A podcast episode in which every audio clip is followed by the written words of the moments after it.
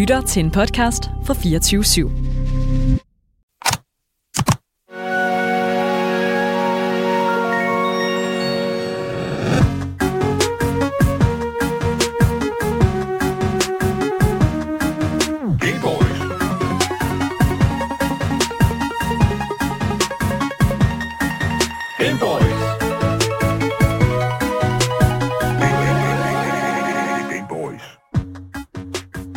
Dag skal vi tilbage mange år. Og faktisk tilbage til den gang, der var et persisk rige, cirka 500 før Kristi fødsel. Når vi er så langt tilbage, så kan antallet af rigtige kilder godt blande sig lidt med eventyrlige fortællinger. Hvem siger ikke, at der fandtes overnaturlige fortællinger om prinsen af Persien? Det ved vi jo ikke, om det er en rigtig kilde eller en eventyrlig kilde. Men øh, de overnaturlige fortællinger, dem dykker vi faktisk ned i dag, i i dag, når vi kigger nærmere på Ubisofts lang tid kørende franchise, nemlig Prince of Persia. Fordi i dag, der anmelder vi nemlig spillet Prince of Persia, The Lost Crown. Den stemme, du lytter til lige nu, det er mig, Asger Bugge Hansen. Men min medvært for i dag, det er faktisk Andreas Michagen. Velkommen til. Tak. Du er vores øh, indie-ekspert, indie-legende, Ja, og har tak. været det i mange år. En, leg- en legendes tid efterhånden. En leg- og jeg er altid glad for at have dig med ind. Øh, og jeg er altid glad for at have dig med ind til anmeldelser. Fordi du har altid nogle virkelig gode kommentarer, og du stiller nogle rigtig gode spørgsmål.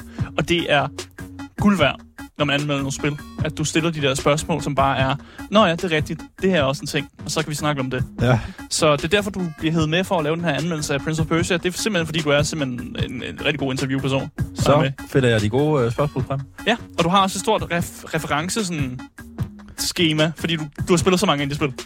Ja, ja, det- det indespil smart? helt sikkert, men Prince of Persia-spil, ja. Nå, okay. Jamen, jeg ved heller ikke så meget om Prince of Persia-spil, Ja, det, det kommer vi til i hvert fald. Um, jeg kan fortælle, at hvis I ved noget om Prince of Persia-spil, så kan I skrive ind til os, fordi at øh, vi har en live-chat på Twitch og på YouTube, og der kan du skrive ind, og så kan du sige, hey, øh, det du siger der, det er, det er f- faktisk noget fra øh, spil nummer 4 i serien. Og så kan jeg sige, fedt. Øh, for det er virkelig fedt, at folk kommer og kommenterer de her ting. Øh, hvis man er lidt i tvivl om, hvor man kan finde Twitchen henne, eller YouTube'en, så er der links i vores podcastbeskrivelse, fordi det her det er jo også en podcast. Så øh, den anbefaler jeg også, man lytter til. Det er bare at søge på Gameboys overalt. Der er også et øh, fællesskabs-discord, øh, Discord, øh, et link nede i podcastbeskrivelsen til os. Og så er der også en altid kørende giveaway. Igen, link nede i podcastbeskrivelsen. Og der kan du vinde lige præcis det spil, du har lyst til. Har du nogensinde vundet den? Jeg kan ikke, jeg kan ikke rigtig vinde den, fordi jeg, jeg er ham, der laver konkurrencen. Okay. Så jeg sender, vi har sendt rigtig mange spil ud. Ja. Øh, men nej, jeg har ikke selv vundet den. Må du sige, hvad det sidste spil, du har sendt ud af? Øh, Spider-Man 2 Nice. til, Godt valg. til PlayStation 5. Ja, så det er igen godt valg. Øh, Rigtig godt valg. Så det kan man også ønske sig. Man kan også ønske sig Baldur's Gate, man kan ønske sig Prince of Persia, hvis man har lyst til det. Det, det er op til en selv, hvad man har lyst til. Det er, det er en ret god service. Ja, mega god service. Øh, jeg synes ikke, der er så meget andet end at sige. Jeg vil bare gerne sige øh, velkommen til, øh, til Gameboys, og velkommen til den her anmeldelse.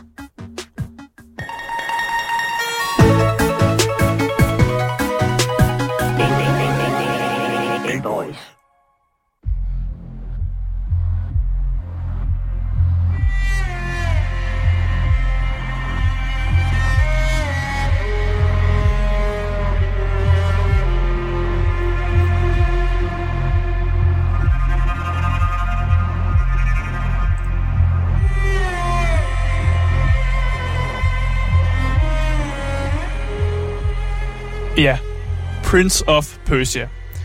Det er simpelthen øh, udgivet af Ubisoft. Øhm, det er dem, der står bag Assassin's Creed, Far Cry, Rainbow Six Siege, altså you name it. Hvad har Ubisoft ikke stået bag? De har også lavet sådan noget, de har også lavet gode ting. Det, jeg, det er da også gode ting. Nå. Jeg synes, Far Cry 3 er en af de bedste Far Cry's, der nogensinde laver, og Assassin's Creed, altså nogle af de første Assassin's Creed-spil er jo legendariske.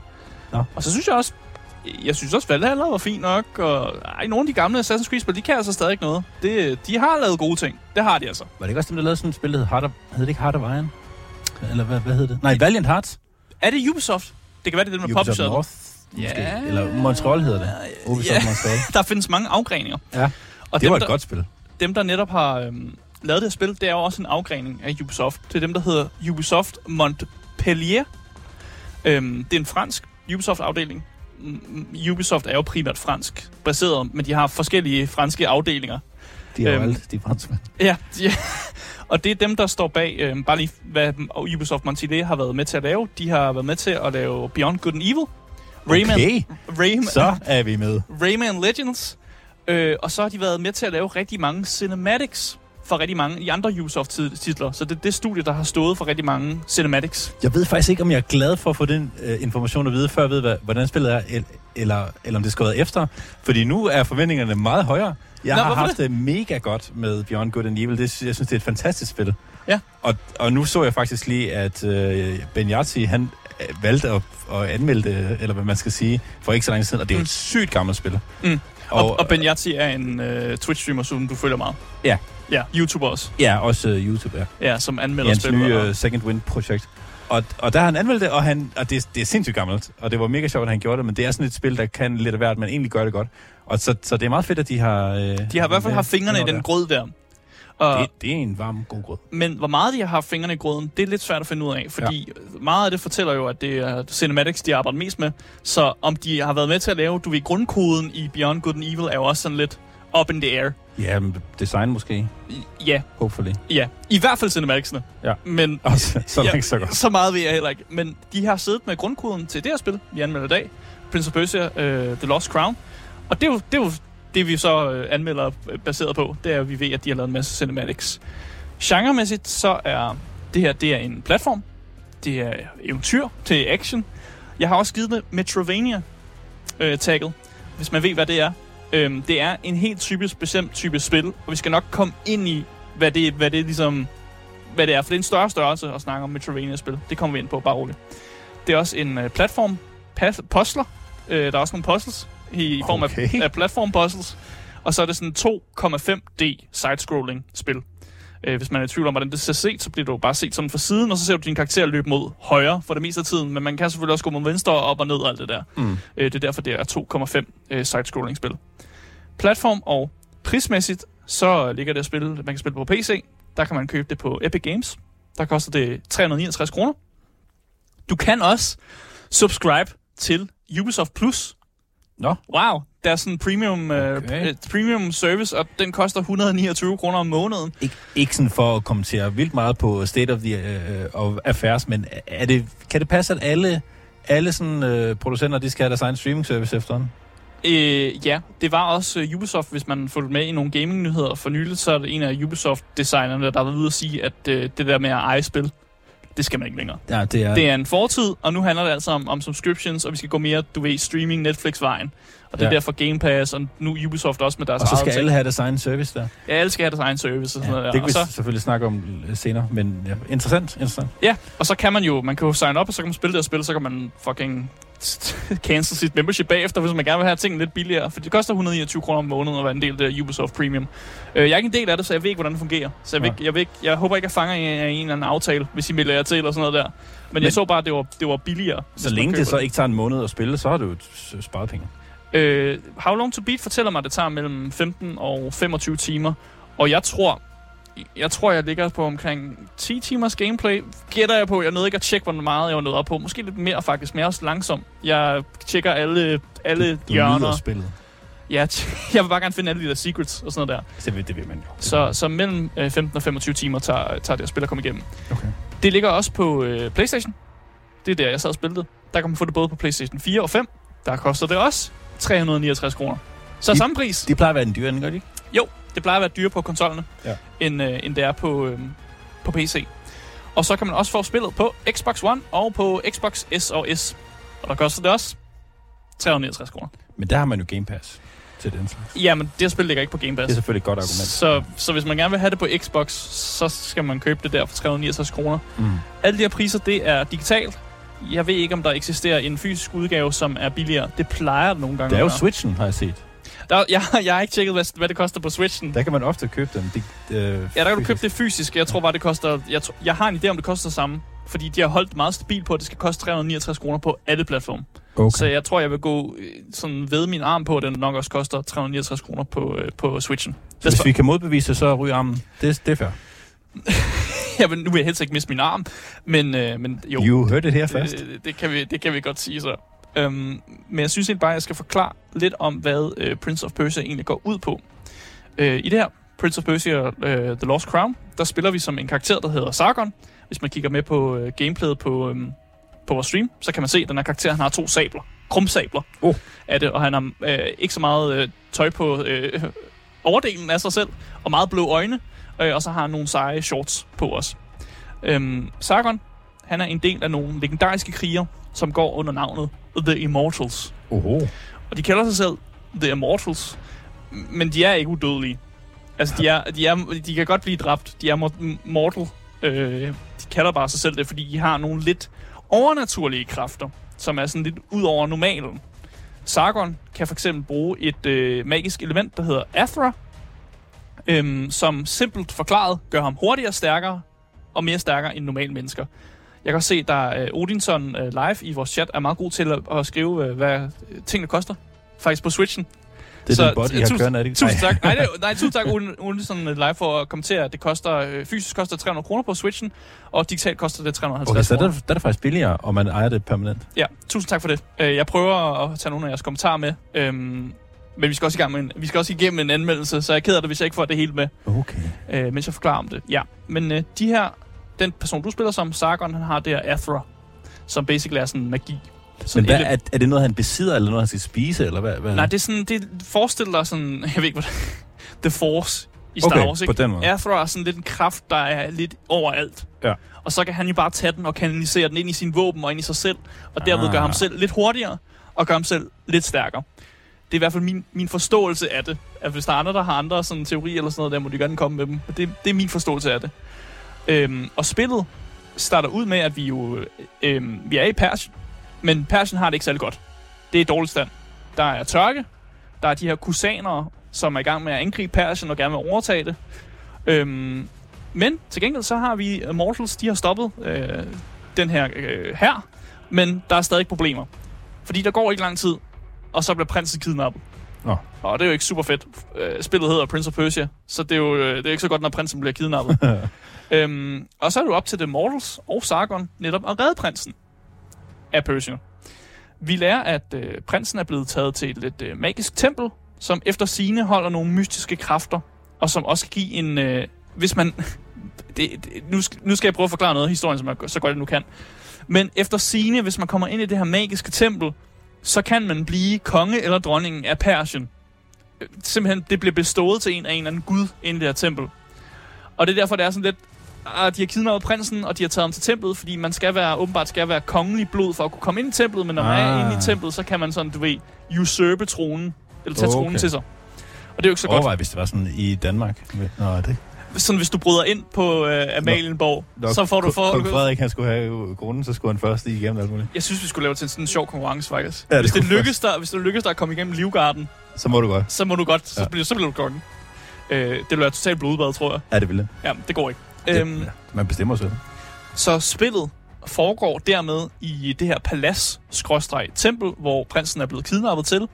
Og der forsøger man sig igennem det her Metrovania-agtige øh, labyrint-map at komme rundt og simpelthen redde prinsen, mens man samler nye evner op på vejen.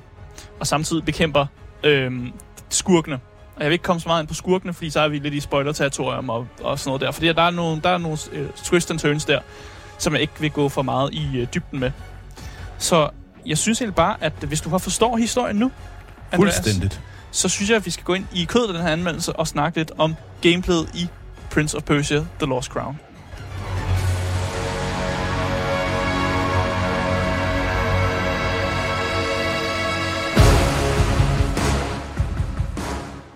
Til noget rigtig god musik, faktisk. Ja, det, Øhm, det var faktisk meget spændende. Jeg synes faktisk, musikken er vildt god i det her spil, faktisk. Okay. Og det, vi, vi kommer også til det, at jeg kommer til at sådan, sidde og snakke godt om den her musik.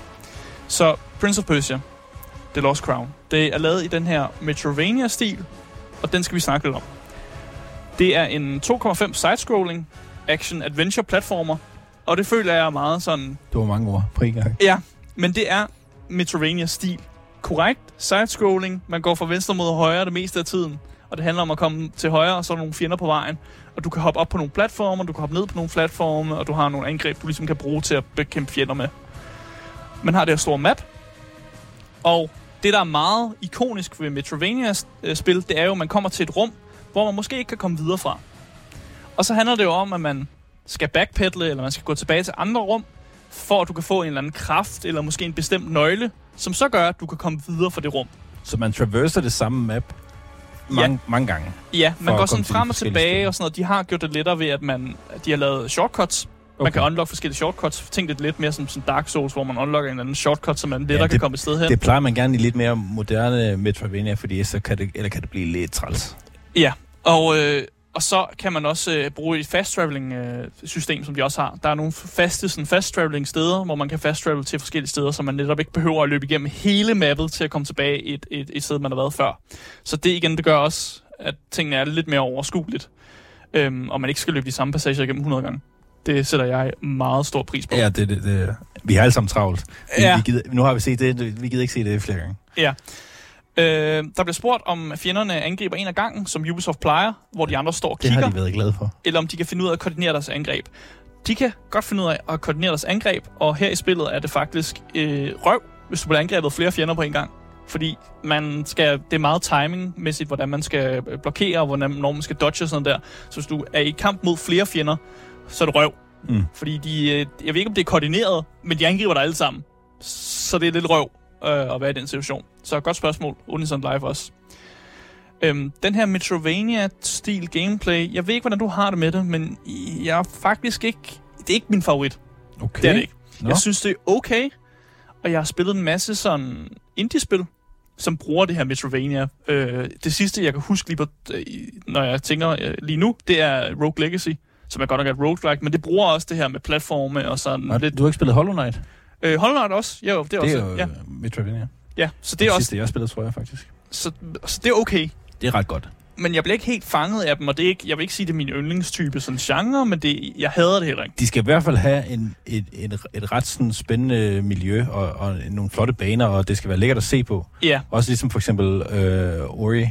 And the Blind uh, Forest. Ja, ja og, Det er også et ja. Metroidvania, og et mega flot. Hvis det havde været super grimt, så ville man nok ikke øh, investere så meget tid i det. Nej, og jeg tror også, grunden til, at jeg netop siger, at det ikke er min favorit, det er, fordi jeg har spillet enormt mange af de der indie-spil, som jo bruger den her Metrovania-stilagtigt. Så det er bare en genre, man ser ret tit. Mm. Og det er en genre, som jeg tror er... Det, det, øh, jeg har ikke lyst til at sige nem at programmere i, men det, jeg tror, det er nemmere end så mange andre genrer, hvor man måske holder sig mere sådan noget 3D-agtigt. Så er det bare nemmere at holde sig til noget 2D-agtigt, Ja. øh, og netop lave den her Det er ikke for alle, kan man sige. Det er jo, du skal investere mere tid i et Metrovania, fordi du skal nyde at gå frem og tilbage og, og være en del af verden. Ja. Jeg må så sige, at øh, bare lige for at komme med nogle allerede øh, tanker på, hvad jeg synes om det her spil, jeg synes faktisk, at Ubisoft har gjort det uf- ufattelig godt. Okay. Jeg synes virkelig, der er høj kvalitet på det her produkt, de har lavet, og hvis man er en Metrovania-gamer-type, så er det her spil, altså det, det er et godt spil. Altså, Game Boys er generelt kendt for at virkelig hade synes, U- Ubisoft. I hvert fald, når Ja, Daniel ja, er, er for helvede. Ja, ja. Så det, ja, ja. det overrasker mig lidt, men det er da mega fedt. Det er godt at høre, at... Jeg, jeg kan godt hate the, hate the Nej, nej. man. Det er bare det er virkelig rart at høre, at nogen, der har så dårlig, øh, så dårlig en score hos Game Boy, alligevel kan, Ja, kan redeeme sig selv på en eller anden måde. altså man kan godt have studiet, men så godt kunne lide det produkt, de spytter ud. Det er også, og det er, Ja, heller ja. ikke, det er jo heller ikke de samme folk. Det, er- Ubisoft er jo kæmpe Det er jo kæmpe stort, der er forskellige afdelinger, den, Ja. her, den her øh, afdeling i Frankrig, har vi hørt, hørt noget fra den. Det er øh, ikke den, man plejer at høre om i nyhederne og sådan noget der. Det kan være, at de bare hygger sig selv mm. et eller andet sted, og der er ikke jeg knytter mig der. stadig til Valiant Hearts. Det er et fantastisk spil. det er godt, du, du snakker så meget om det. Ja, det, det er også, ja, de kan godt lave gode spil, Ubisoft, det kan de altså. Og de har også lavet nogle rigtig gode spil. Så, så allerede nu er jeg meget imponeret af, af det her spil, på trods af, at det ikke er den type spil, jeg normalt vil spille. Øhm, det første, jeg lægger mærke til i det her spil, det er, hvor højt niveauet er. Okay. det her er bestemt ikke et begynderspil. Der bliver nødt til at være ærlig. Du skal have spillet nogle spil før, og du skal have styr på noget timing og alle mulige ting, før du ligesom kan give dig i kast med det her øh, spil. Man skal vide, hvornår man fucking blokerer, og hvornår man dodger, så reaktionsevner er et must. Og reak- at, at du ved, at du ligesom kan reagere på, hvad fjenderne gør, og netop komme med den der rigtig timet dodge og rigtig timet block, er fucking super vigtigt. Fordi misser man et blok, øh, så er man ikke særlig godt stillet. Man har ikke super meget liv, man er ikke bare sådan en, en health sponge, der bare kan tage en masse hits. Altså, nogle gange skal der ikke mere til, at man bliver slået 3-4-5 gange, og så er man død. Det er jo interessant, fordi Ubisofts øh, traditionelle strategi, også lidt som øh, Odinson skriver, at de, de er vant til at gøre ting igen og igen, på trods af, at nogen i deres community giver udtryk for, at det ikke er så, så, så, så fedt. Ja. Og det er typisk, for, fordi de sætter barn så lavt, at alle kan, kan være med. Ikke? Præcis.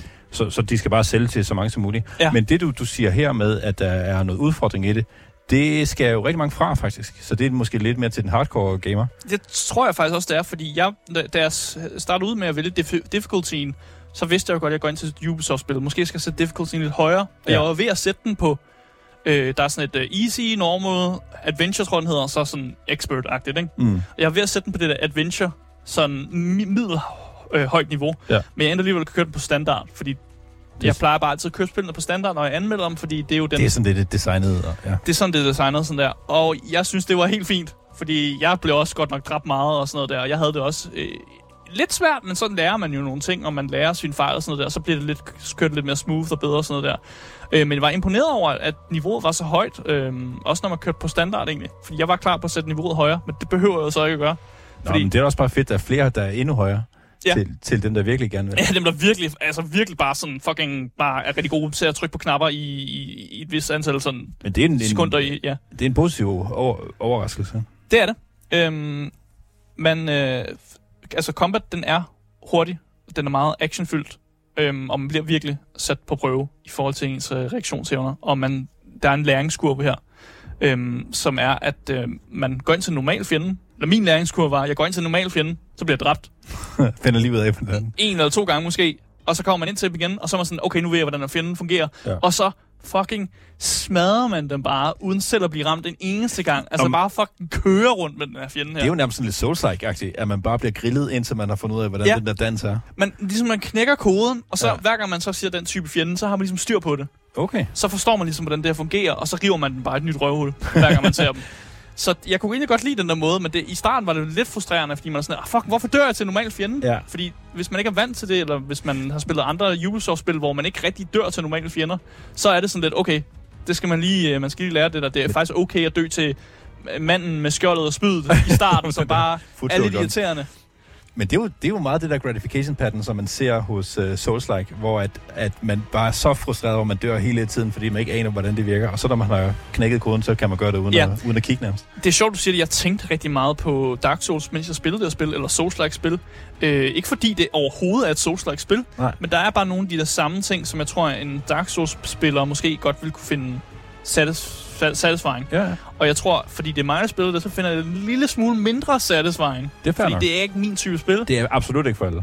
men, men jeg, synes- altså, det er jo stadig en god følelse. Men det går godt hånd i hånd med Metroidvania-spil. Det samme med Hollow Knight. De kørte også på de samme øh, øh, ting. Ja, ja, netop det der med, at man, man skal lige lære nogle patterns og attack patterns. Ja. Og der er sådan en, en Især ved bosserne.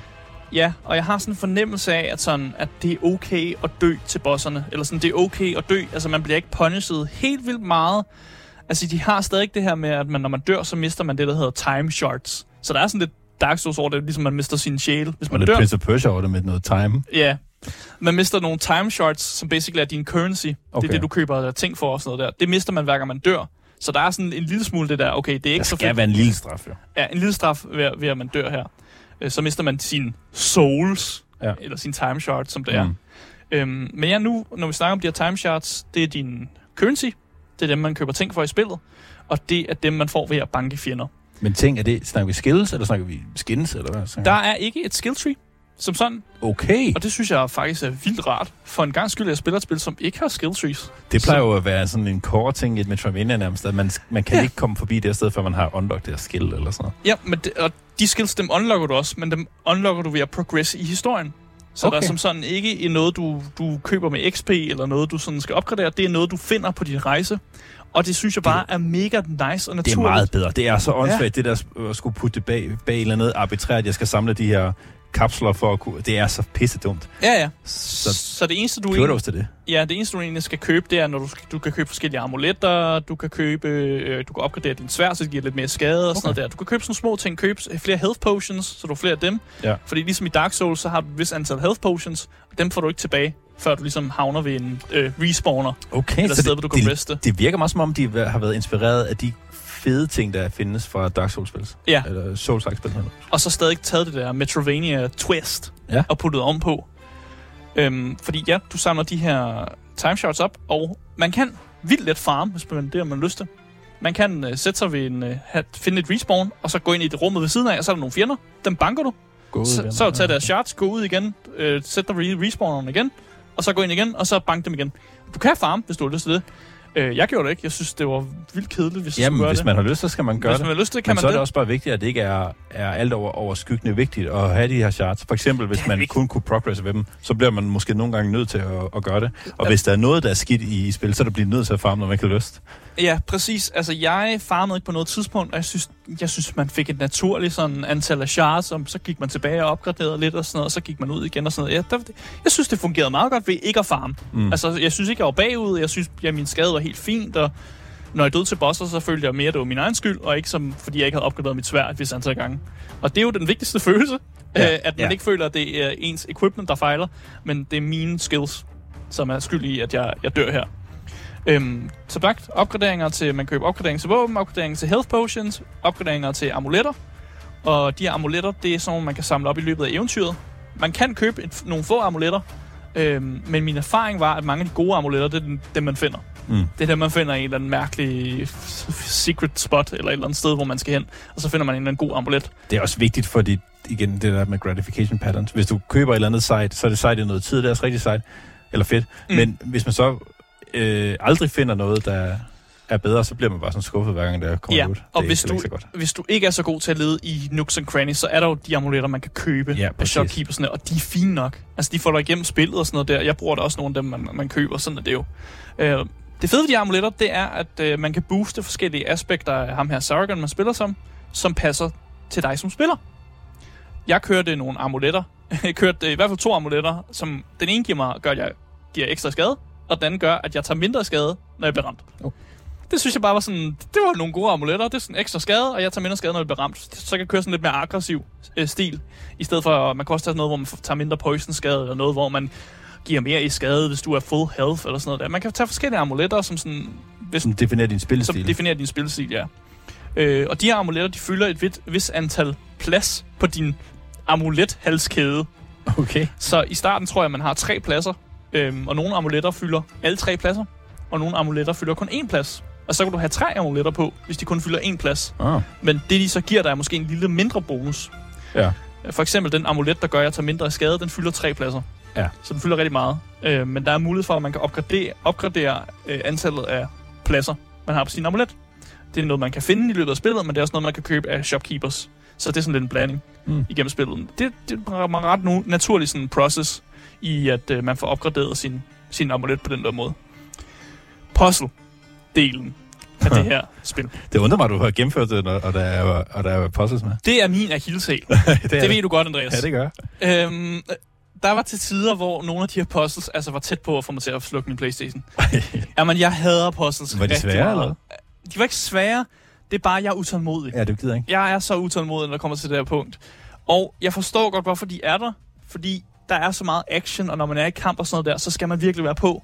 Og det er jo fordi, man prøver at combat det her, der hedder action fatigue. Det der med, at man bliver, man bliver for overstimuleret af al action, og så prøver Mm. man at slå det lidt down med nogle puzzles. Men de her puzzles er sådan også en lille smule action-drevet, fordi det er meget sådan noget med, at man skal øh, time, hvornår man jumper et eller andet sted hen, og så skal man ligesom svinge Ah. sig over et sted, og man skal gøre det på et bestemt sådan, Træk i et lever, og så skal har man lige 30 sekunder til at nå Ja, at komme. Ja, ja. sådan nogle ting der. Sådan, det er meget action-baseret puzzle stadig, så, så jeg ved ikke helt, om den går den der action fatigueness, men jeg synes bare, det var frustrerende, fordi at... ja, eller puzzle i virkeligheden. Det er jo ikke sådan... Det er jo ikke, fordi du skal... Nej, det, Det er jo ikke et skakspil, du det er jo puzzle-platforming. Det er ikke sidde ned og tænke puzzles. Det Nej. er mere reaktionsevner og hvad gør det her i en bestemt rækkefølge Okay. puzzles. Øh, og den puzzle-type puzzle skulle jeg heller ikke særlig godt lide. Øhm, jeg synes, at det er lidt røv og nøgler faktisk, fordi det gør ikke særlig meget for narrativ heller. Det gør, jeg, jeg føler ikke, at jeg, jeg lærer noget nyt, eller sådan, jeg føler, jeg, jeg får ikke den der gratification af at komme Nej. igennem de her puzzles. Så jeg var ikke så glad for dem.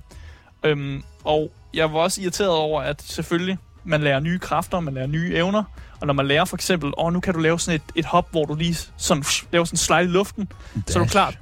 Så laver de også puzzles, hvor man skal bruge det her dash i luften. Ja, man skal lige lære det, man lige... Man skal lige Ja, men, øve og, det, så, man lige har fået. og så bygger de jo bare mere på de her puzzles. Så de nye evner, ligesom, så man skal sådan, du ved, stakke evnerne om på hinanden i de puzzles, man laver. Ja.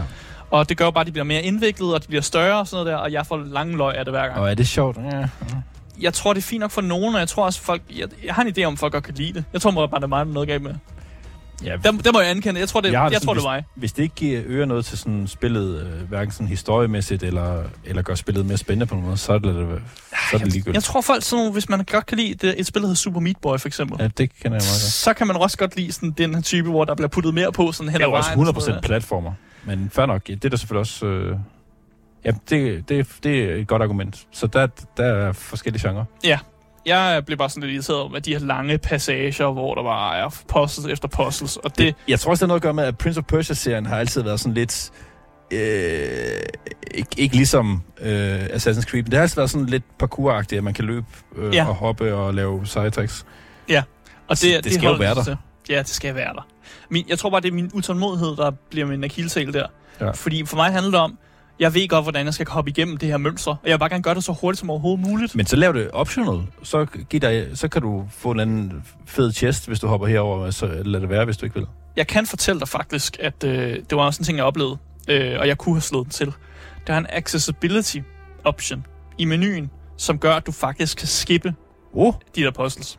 Kudos. det er Så jeg var nødt til lige, jeg er nødt til lige at nævne det, fordi det, jeg sidder og klager over, det kan jo i virkeligheden, hvis du har virkelig vanskeligheder med det, eller virkelig hader det, så kan du faktisk slå en option på, der gør, at du teleporterer dig sådan igennem sådan puzzlet. Og spillet forklarer det netop med, at du får sådan nogle time manipuler- manipulerings sådan, kræfter. Og så sp- spillet bare meget god til at sige sådan, Nå, vi har bare lige skippet dig, der kører igennem puzzlet.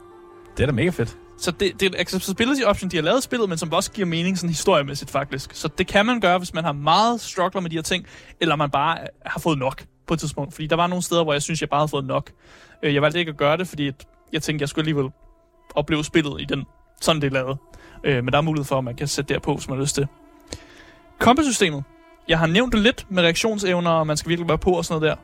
Men det er faktisk ufattelig avanceret i forhold til, at man jo faktisk er meget indsnævret i det hele, ligesom er 2D. Og at man ikke har et tredimensionelt rum, man render rundt i. Men det er super, super avanceret. Man kan lave de her forskellige komboer. Men en kombo behøver ikke kun at være dig, der spammer firkant. Det kan være, at du også lige skal Det er, ikke- altså, det er ikke, ikke sådan en, en Tekken fighting Nej, nej. Nej, nej, det er mere sådan en, du, altså, du kan chain forskellige ting, og det der med at slå opad og slå nedad er også en del af nogle komboer. Der er nogle fjender, som reagerer bedre på, at hvis du går til deres ben, så vælter de. Ah. Så kan man begynde at angribe lidt mere. Og der er fjender, man kan nok op i luften, og så kan man stå og kæmpe på dem op i luften. Og det er jo rart, hvis man for eksempel kæmper mod flere fjender, at man lige kan slå en op i luften, så slå den, mens man er i luften, og så kan de andre ikke sådan, de står og kigger på dig, de kan ikke røre ved dig. Jamen, så kan du være lidt stra- strategisk om, med din øh, kamp. Så det er ikke bare, ham Præcis. her, han har 8 liv, nu skal du trykke på firkant 8 gange. Præcis, præcis. Så- Øh, og så er der selvfølgelig også, når man får nye kræfter i løbet af spillet, som man f- øh, ligesom finder, så bliver de også en del af ting, man kan køre med sine combos og sådan noget der. For eksempel det der med, at man kan slå folk op i luften, og så kan man slå dem til siden, og så kan man sådan, hvis man unlocker det der dash, sådan sidedans i, da, dash i luften, så kan man dash over til dem og slå videre på dem og sådan der. Så man lærer sådan nogle, øh, nogle nye spændende ting, som sådan ligesom putter mere på øh, i dine komboer og, og dine sådan, attack patterns. Men det, der gør spillet ufattelig nice også, det er, det er faktisk lidt lige meget. De eneste to knapper, som er rigtig vigtige for dig at mestre, det er slå-knappen. Mm-hmm. Altså, du kan finde ud af at trykke på firkant på en PlayStation-controller, så er, du, så er du der. Og din dodge-knap. Hvis du kan finde ud af at dodge, og du kan finde ud af at slå, så kan du vinde over alle bosser, og du kan vinde over alle fjender. Selvfølgelig er der nogle fjender, hvor det er selvfølgelig meget nice, men de kan lave sådan et perfect block på dem, fordi så, så er de åbne for angreb. Eller det er jo meget fedt, at du også kan lave nogle andre ting på dem. Men i teorien, så kan du banke alle Men det fjender. er egentlig bare lir. Ja, i, i virkeligheden, så kan du banke alle fjender med dodge og øh, firkant. Det er også, det, det er på en eller anden måde ret sejt, Yes. Du vælger selv, hvor avanceret det skal være. Mm. Altså, du vælger selv, hvor meget du har lyst til at putte på, hvor meget du vil investere i de forskellige komboer og de forskellige angreb, du kan, og hvor meget du har lyst til at style alt det der. For i virkeligheden, så er det bare slå og, og dodge. Det er er, det vigtige. det er faktisk ret perfekt. Nu ved jeg ikke, om man har set det eller kan huske det, men sidst, sidst jeg sad i, i den her sofa, Ja. der anmeldte du noget Robin Hood noget. Det jo noget pis. Ja, Det skal vi ikke engang snakke om det der. og der fortalte spillet, de gav dig en score, efter du havde haft en eller anden combat om, hvor godt de synes, du havde øh, gjort det. Ja, Og det snakkede vi lidt hurtigt om, var, det var, det var noget lort, fordi man, det skal de da ikke bestemme, hvordan man selv synes. Ja. Og her, der, der kan du vidderligt selv bestemme, om du vil have det cheesy med firkant dodge, ja. eller om du vil føle dig lidt sejere og, og, og hvad hedder det, prøve nogle, nogle fede moves. ja, ja Det er præcis. mega godt set af dem. Eller det, det er rimelig okay standard, men det er, det, det er stadig godt lavet. Ja, at det, det er kun så simpelt, som du selv vil have det, og så avanceret, du selv vil have det. Og jeg kan jo selvfølgelig anbefale, at man lærer at, at lave de her perfect blocks, fordi man kan få nogle vildt gode sådan Øh, man får nogle åbne nogle muligheder for at lave nogle seje ting, hvis man kan lave perfect blocks. Ja. Men du skal ikke. Altså de fleste de angreb, hvor det kræver, at du blokker, kan man dodge. Ja. Så du behøver ikke at blive god til det. Og, Det er ikke ligesom i Assassin's Creed, hvor det er den, den eneste måde at slås på. Øh, det ja, ja, præcis. Så det er, sådan lidt, øh, det er sådan lidt en Dark Souls måde at tænke på også. Det Ja. der med, at i virkeligheden, så kan du også spille Dark Souls uden nogensinde at blokere et eneste angreb. Altså bare være ham, der dodge roller hele tiden. Ja. Øh, så det er også en måde, man kan spille det her spil på. Og det synes jeg, Mere er fair. agency til øh, spilleren, det er da mega fedt. Ja, ja, ja. Og det er endnu et, øh, et sådan en positiv ting til det her spil faktisk, at man bare sådan har den frihed til, at man netop kan gøre lige præcis det. Øhm, jeg brugte også rigtig lang tid på at fare vild. Og, det skal man jo i et øhm, Metroidvania-spil. Ja, men jeg synes, det er irriterende. jeg, jeg bliver ved med at løbe ind i de her irriterende blinkgyder, øhm, hvor, hvor der, man ikke kan komme videre fra, før man har en eller anden kraft, og så skal man til at backtrack og sådan noget der. Jeg synes, Ja. det var fucking irriterende. Især når de er de små, hvor man godt ved, at der bare er et lille rum på den anden side, hvor der har en, lille- en lille chest med en lille ting i. Men når man er stadig sådan lidt, ah, jeg skal ind og have den ting på et tidspunkt. Øhm, det spillet gør, og det er en ting, jeg vidste fra gamle Metroidvania-spil, der øh, tog folk billeder af deres skærm, for at ligesom huske, sådan, Nå, det her det er rum, det er der, hvor jeg skal bruge en skade på. Så tog jeg lige et billede af det, så de kan huske det til anden gang, fordi Ja. spillet ikke rigtig mindede en nogen om, at man havde det her rum. Øh, spillet har en indbygget feature, hvor man kan tage billeder af de rum, man er i, og så gemmer den det på kortet, du har, hvis du vælger at spille øh, den Ah. version af spillet. Øh, det er måske også vigtigt at fortælle. Når man åbner spillet op, så kan man spille spillet på to måder. Man kan spille det i sådan exploration mode, hvor man ikke får et map, hvor du simpelthen alting skal huskes manuelt. Det kan jeg ikke anbefale Til, til den ekstreme det, Metroidvania-spiller. det virker øh, totalt ekstremt. Og så kan man bruge den anden, hvor den har, man har sådan en map, man kan åbne, og så kan man se de rum, man har været i. Og så kan man også tage screenshots af sådan de rum, man er i, så man kan huske, at når det her rum, der skal jeg måske bruge den her skills, men jeg har den ikke endnu.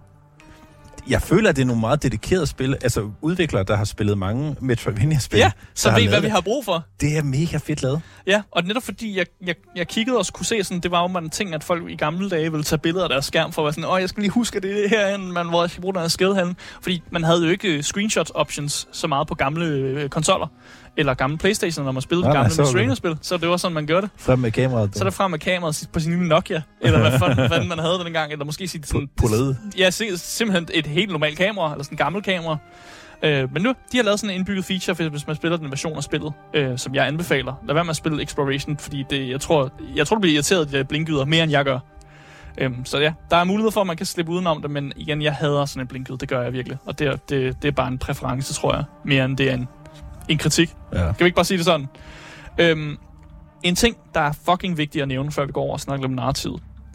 Jeg oplevede ikke en eneste glitch eller fejl i spillet. Ikke en eneste. Og Intet. du, du Jeg er har- sådan en completionist, så du har, det er ikke fordi, du bare lige har hjernet Jeg, jeg, igennem. jeg røg ikke igennem nogen mure. Jeg oplevede ikke, at der var en fjende, der fucking skød mig igennem en mur eller noget. Jeg oplevede ikke en eneste fejl. Eller glitch. Jeg, jeg, jeg, har, jeg var lige ved at glemme at skrive det på i dagens anmeldelse, at jeg ikke oplevede det, fordi det har bare ikke været noget, jeg har tænkt på. Fordi Det er præcis sådan, Det det, kører. skal være. Du skal ikke, du, det er jo ikke meningen, på det, nej. når du spiller spil, at du skal sidde og tænke, nej, hvor er det fejlfrit.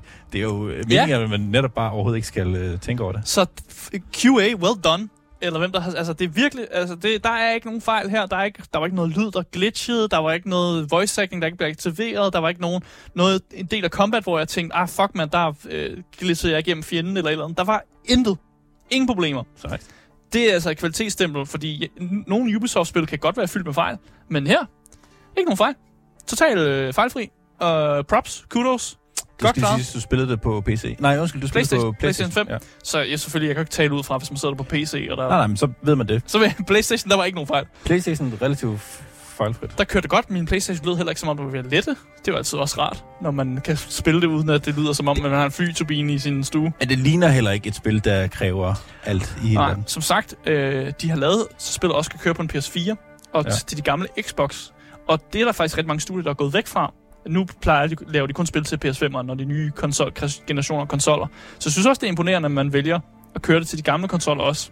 Jeg tror, at for, øh, første gang, før Jeg tror jeg, også godt, det kan køre. før, jeg, før jeg sad i den her sofa i dag, så, så troede jeg faktisk, at det var sådan noget mobilspil noget. Ja. Fordi jeg synes lidt, at det øh, gav det den vibe. Jeg vil, vælge, jeg vil næsten vælge at tro, at det kunne godt køre på en mobil, det her. Det tror jeg også. Og jeg tror også godt, du kunne få det til at fungere. Der er lidt, altså, hvis du, din lidt mere avancerede angreb er måske lidt sværere på en mobil. Nå, man men... kan godt sætte en controller til en mobil. Ja, ja okay, det er rigtigt. Ja. Så øh, jeg tror bare, jeg vil slutte, øh, slutte gameplayet af med, øh, med at sige, at øh, ingen fejl. Super godt. Og så synes jeg, at det er tid til at snakke lidt om nartid i Prince of Persia, The Lost Crown.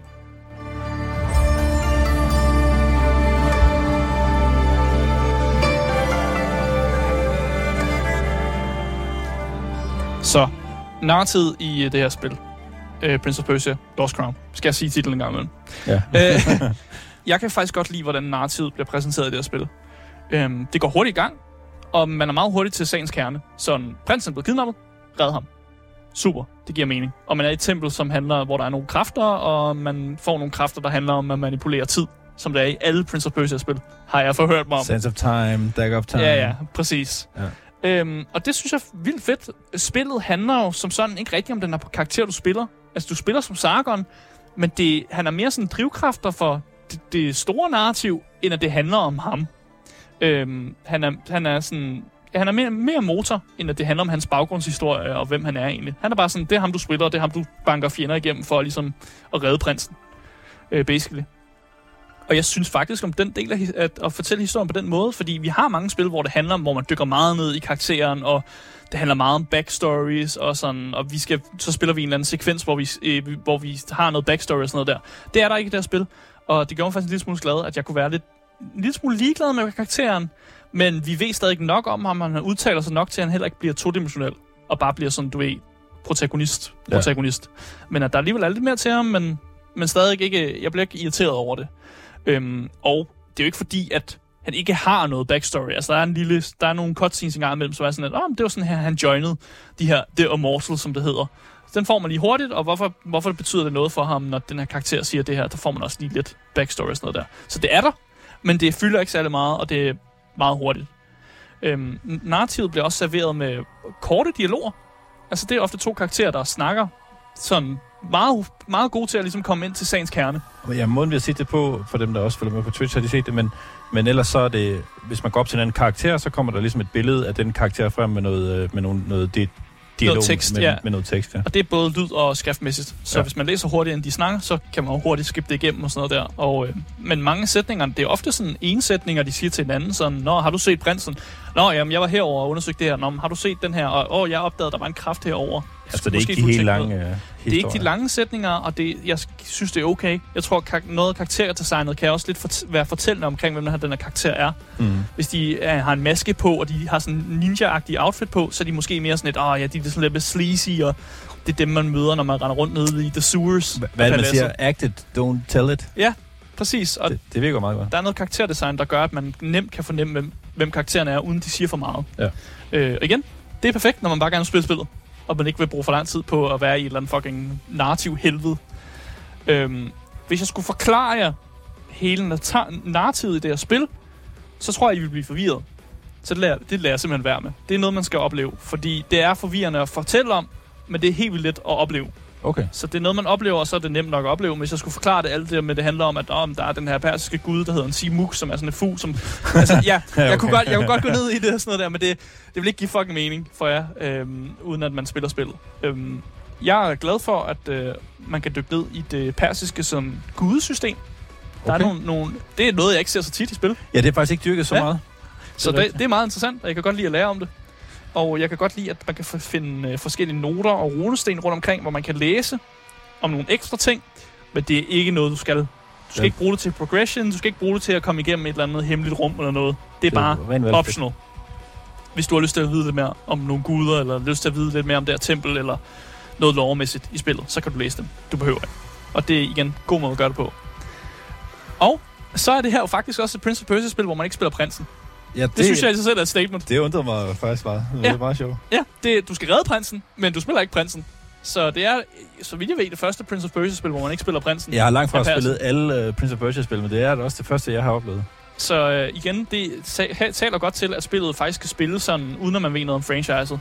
Fordi det er meget sådan, at ja, du spiller ikke som prins, du skal redde prinsen, og du er bare en, en karakter, som bare er ligesom lavet til at ligesom være helt. Men det er også et, det er et fedt valg, fordi der, der er jo der er kommet en væld af, af en ny generation af gamere siden det første Prince of uh, Ja. Persia-spil, så det er jo måske meget fedt ikke at skulle genbesøge alle de der gamle spil nu. Ja, ja, om at der er ikke... Det så, er ved at være tid til, til en, en ny.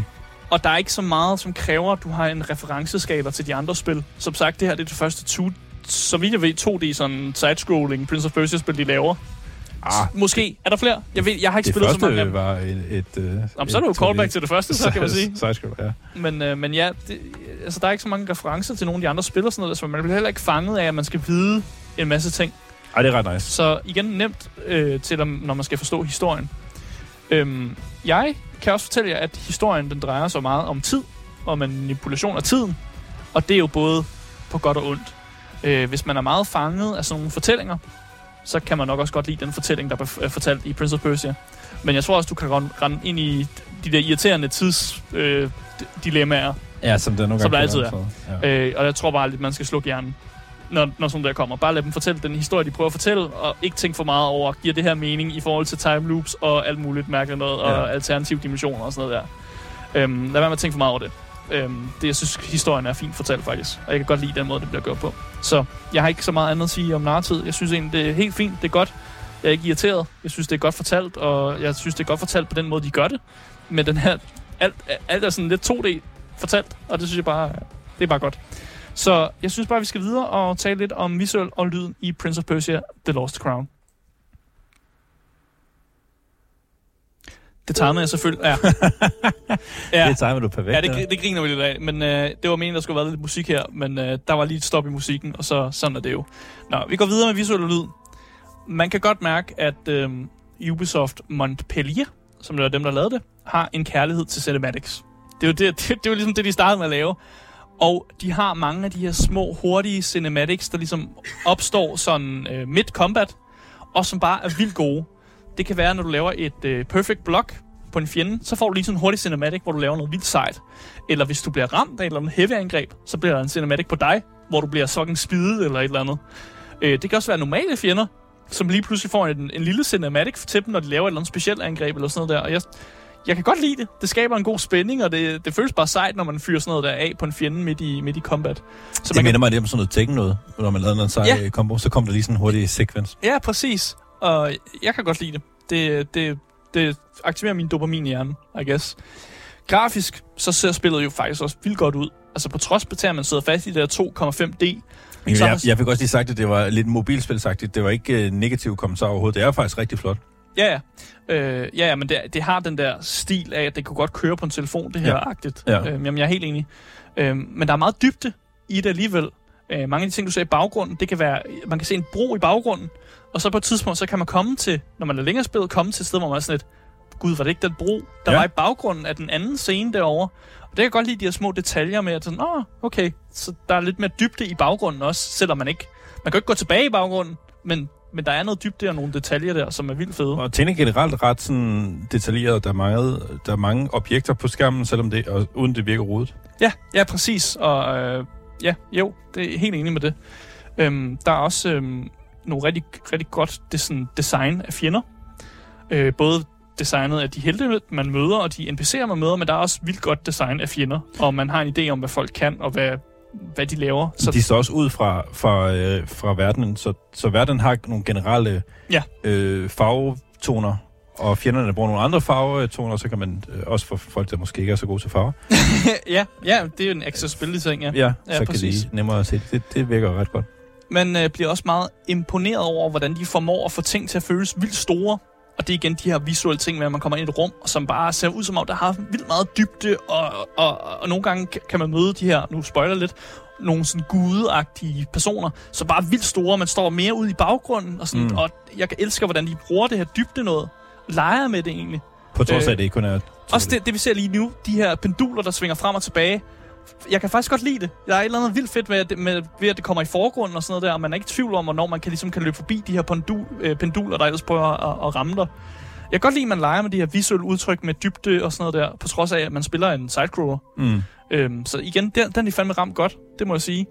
Øhm, visual cues fra fjender er alfa og omega, og jeg synes bare, at de, de er rigtig gode. Altså, man er ikke i tvivl om, hvornår man skulle have lavet det der blok, men man glemmer at gøre det, eller man er ikke hurtigt nok til at trykke det.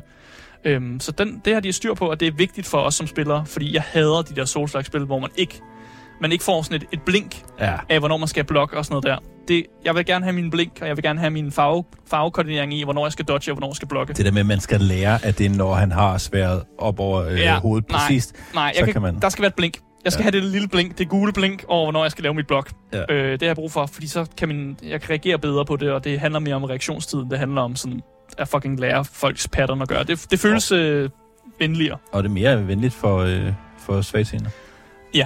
Øhm, musikmæssigt, så er soundtracket fantastisk godt.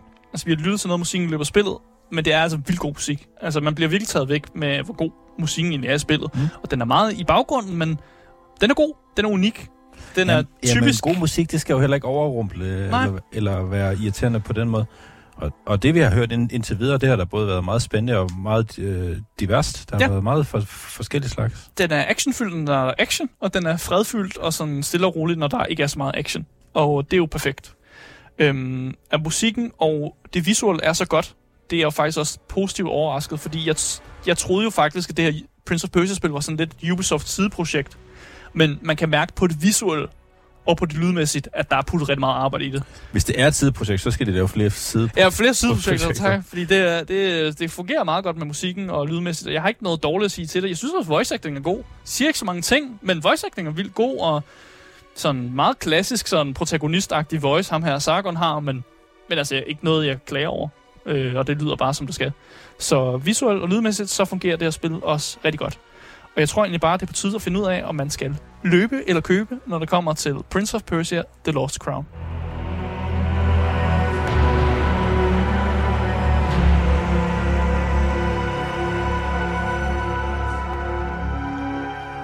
Ja, Prince of Persia, The Lost Crown. Så, jeg har svært ved at placere Prince of Persia, The Lost Crown, fordi det simpelthen sælger sig selv til en bestemt type gamer. Mm. Det gør det. Man skal være Metroidvania-gameren, som elsker at nørde med timing på angreb og blocks, men som samtidig også elsker de her puzzle, øh, puzzle-platforming, som spillet jo også smider efter dig. Og hvis man godt kan lide det, så kommer jo man til at elske det her spil, og det er jo også dem, der fortjener det her spil, faktisk. Du skal intet vide om franchisen for at kunne nyde det her spil. Øhm, og hvis der er nogle elementer, som jeg snakker om i dag, som du ikke synes er helt for dig, så behøver du heller ikke købe det her spil. Og så kan du spare de her 359 kroner, hvis det er det, du gerne vil. Prismæssigt, så synes jeg faktisk, at prisen faktisk er okay. 359 kroner for 15-25 timers gameplay i høj kvalitet er faktisk okay givet ud. Og det er faktisk lavere end den standard Ubisoft-pris er på deres AAA-spil, som Ja. er 500 kroner. Eller nogle gange 600 kroner. Er det her et uh, AAA-spil? Det føles sådan. Okay. Det, det, føles, det, er- det er solgt lidt som et sideprojekt, men kvaliteten af AAA, på trods af, at det, det koster mindre end det. Øh, og derfor så siger jeg simpelthen, min sidste anbefaling, det er at sige, øh, køb, hvis du er den type gamer, som kan lide Midrange-spil, og du kan det her. Øh, ellers så gør det jo ikke noget. Det er godt, at det har fundet... Øh, at, det ikke, at det ikke prøver at, at være alt på én gang, men det har fundet sin, sin lille niche. Ja, det har fundet sin niche, og Hvis jeg, man kan lide den, så er det derfor, man skal købe. Mm. Så øh, det tror jeg bare der, jeg vil placere øh, dagens øh, anmeldelse i dag af Prince of Persia, øh, The Lost Crown. Og så vil jeg tror jeg bare, jeg vil lave en lille outro.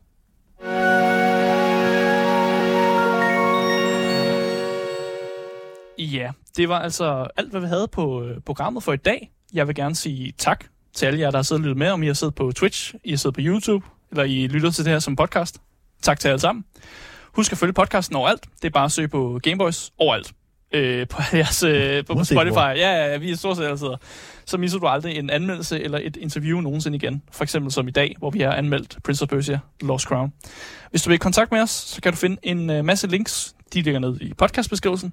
Der er links til alt, basically. giveawayen. Øh, giveawayen også. Øh, der kan man vinde lige præcis det spil, man har lyst til. Så hvis man for eksempel synes, at Prince of Persia øh, The Lost Crown lyder spændende, så kan man jo ønske sig det til et lille giveaway. Man kan også ønske sig lige præcis hvad end andet spil, man har lyst til. Hvornår trækker I en vinder næste gang? Det gør vi i øh, slutningen af måneden. Okay. Så jeg kan ikke huske, hvilken dato jeg sat på nej. men det gør vi. Øh, mit navn det er Asger Bukke Hansen, og med mig i studiet, der har jeg haft øh, den dejlige Andreas Michake. Ja. Jeg vil bare gerne sige tak til, for at du er her i dag. Selv tak. Og øh, vi siger hej hej og ses i morgen. Hej hej.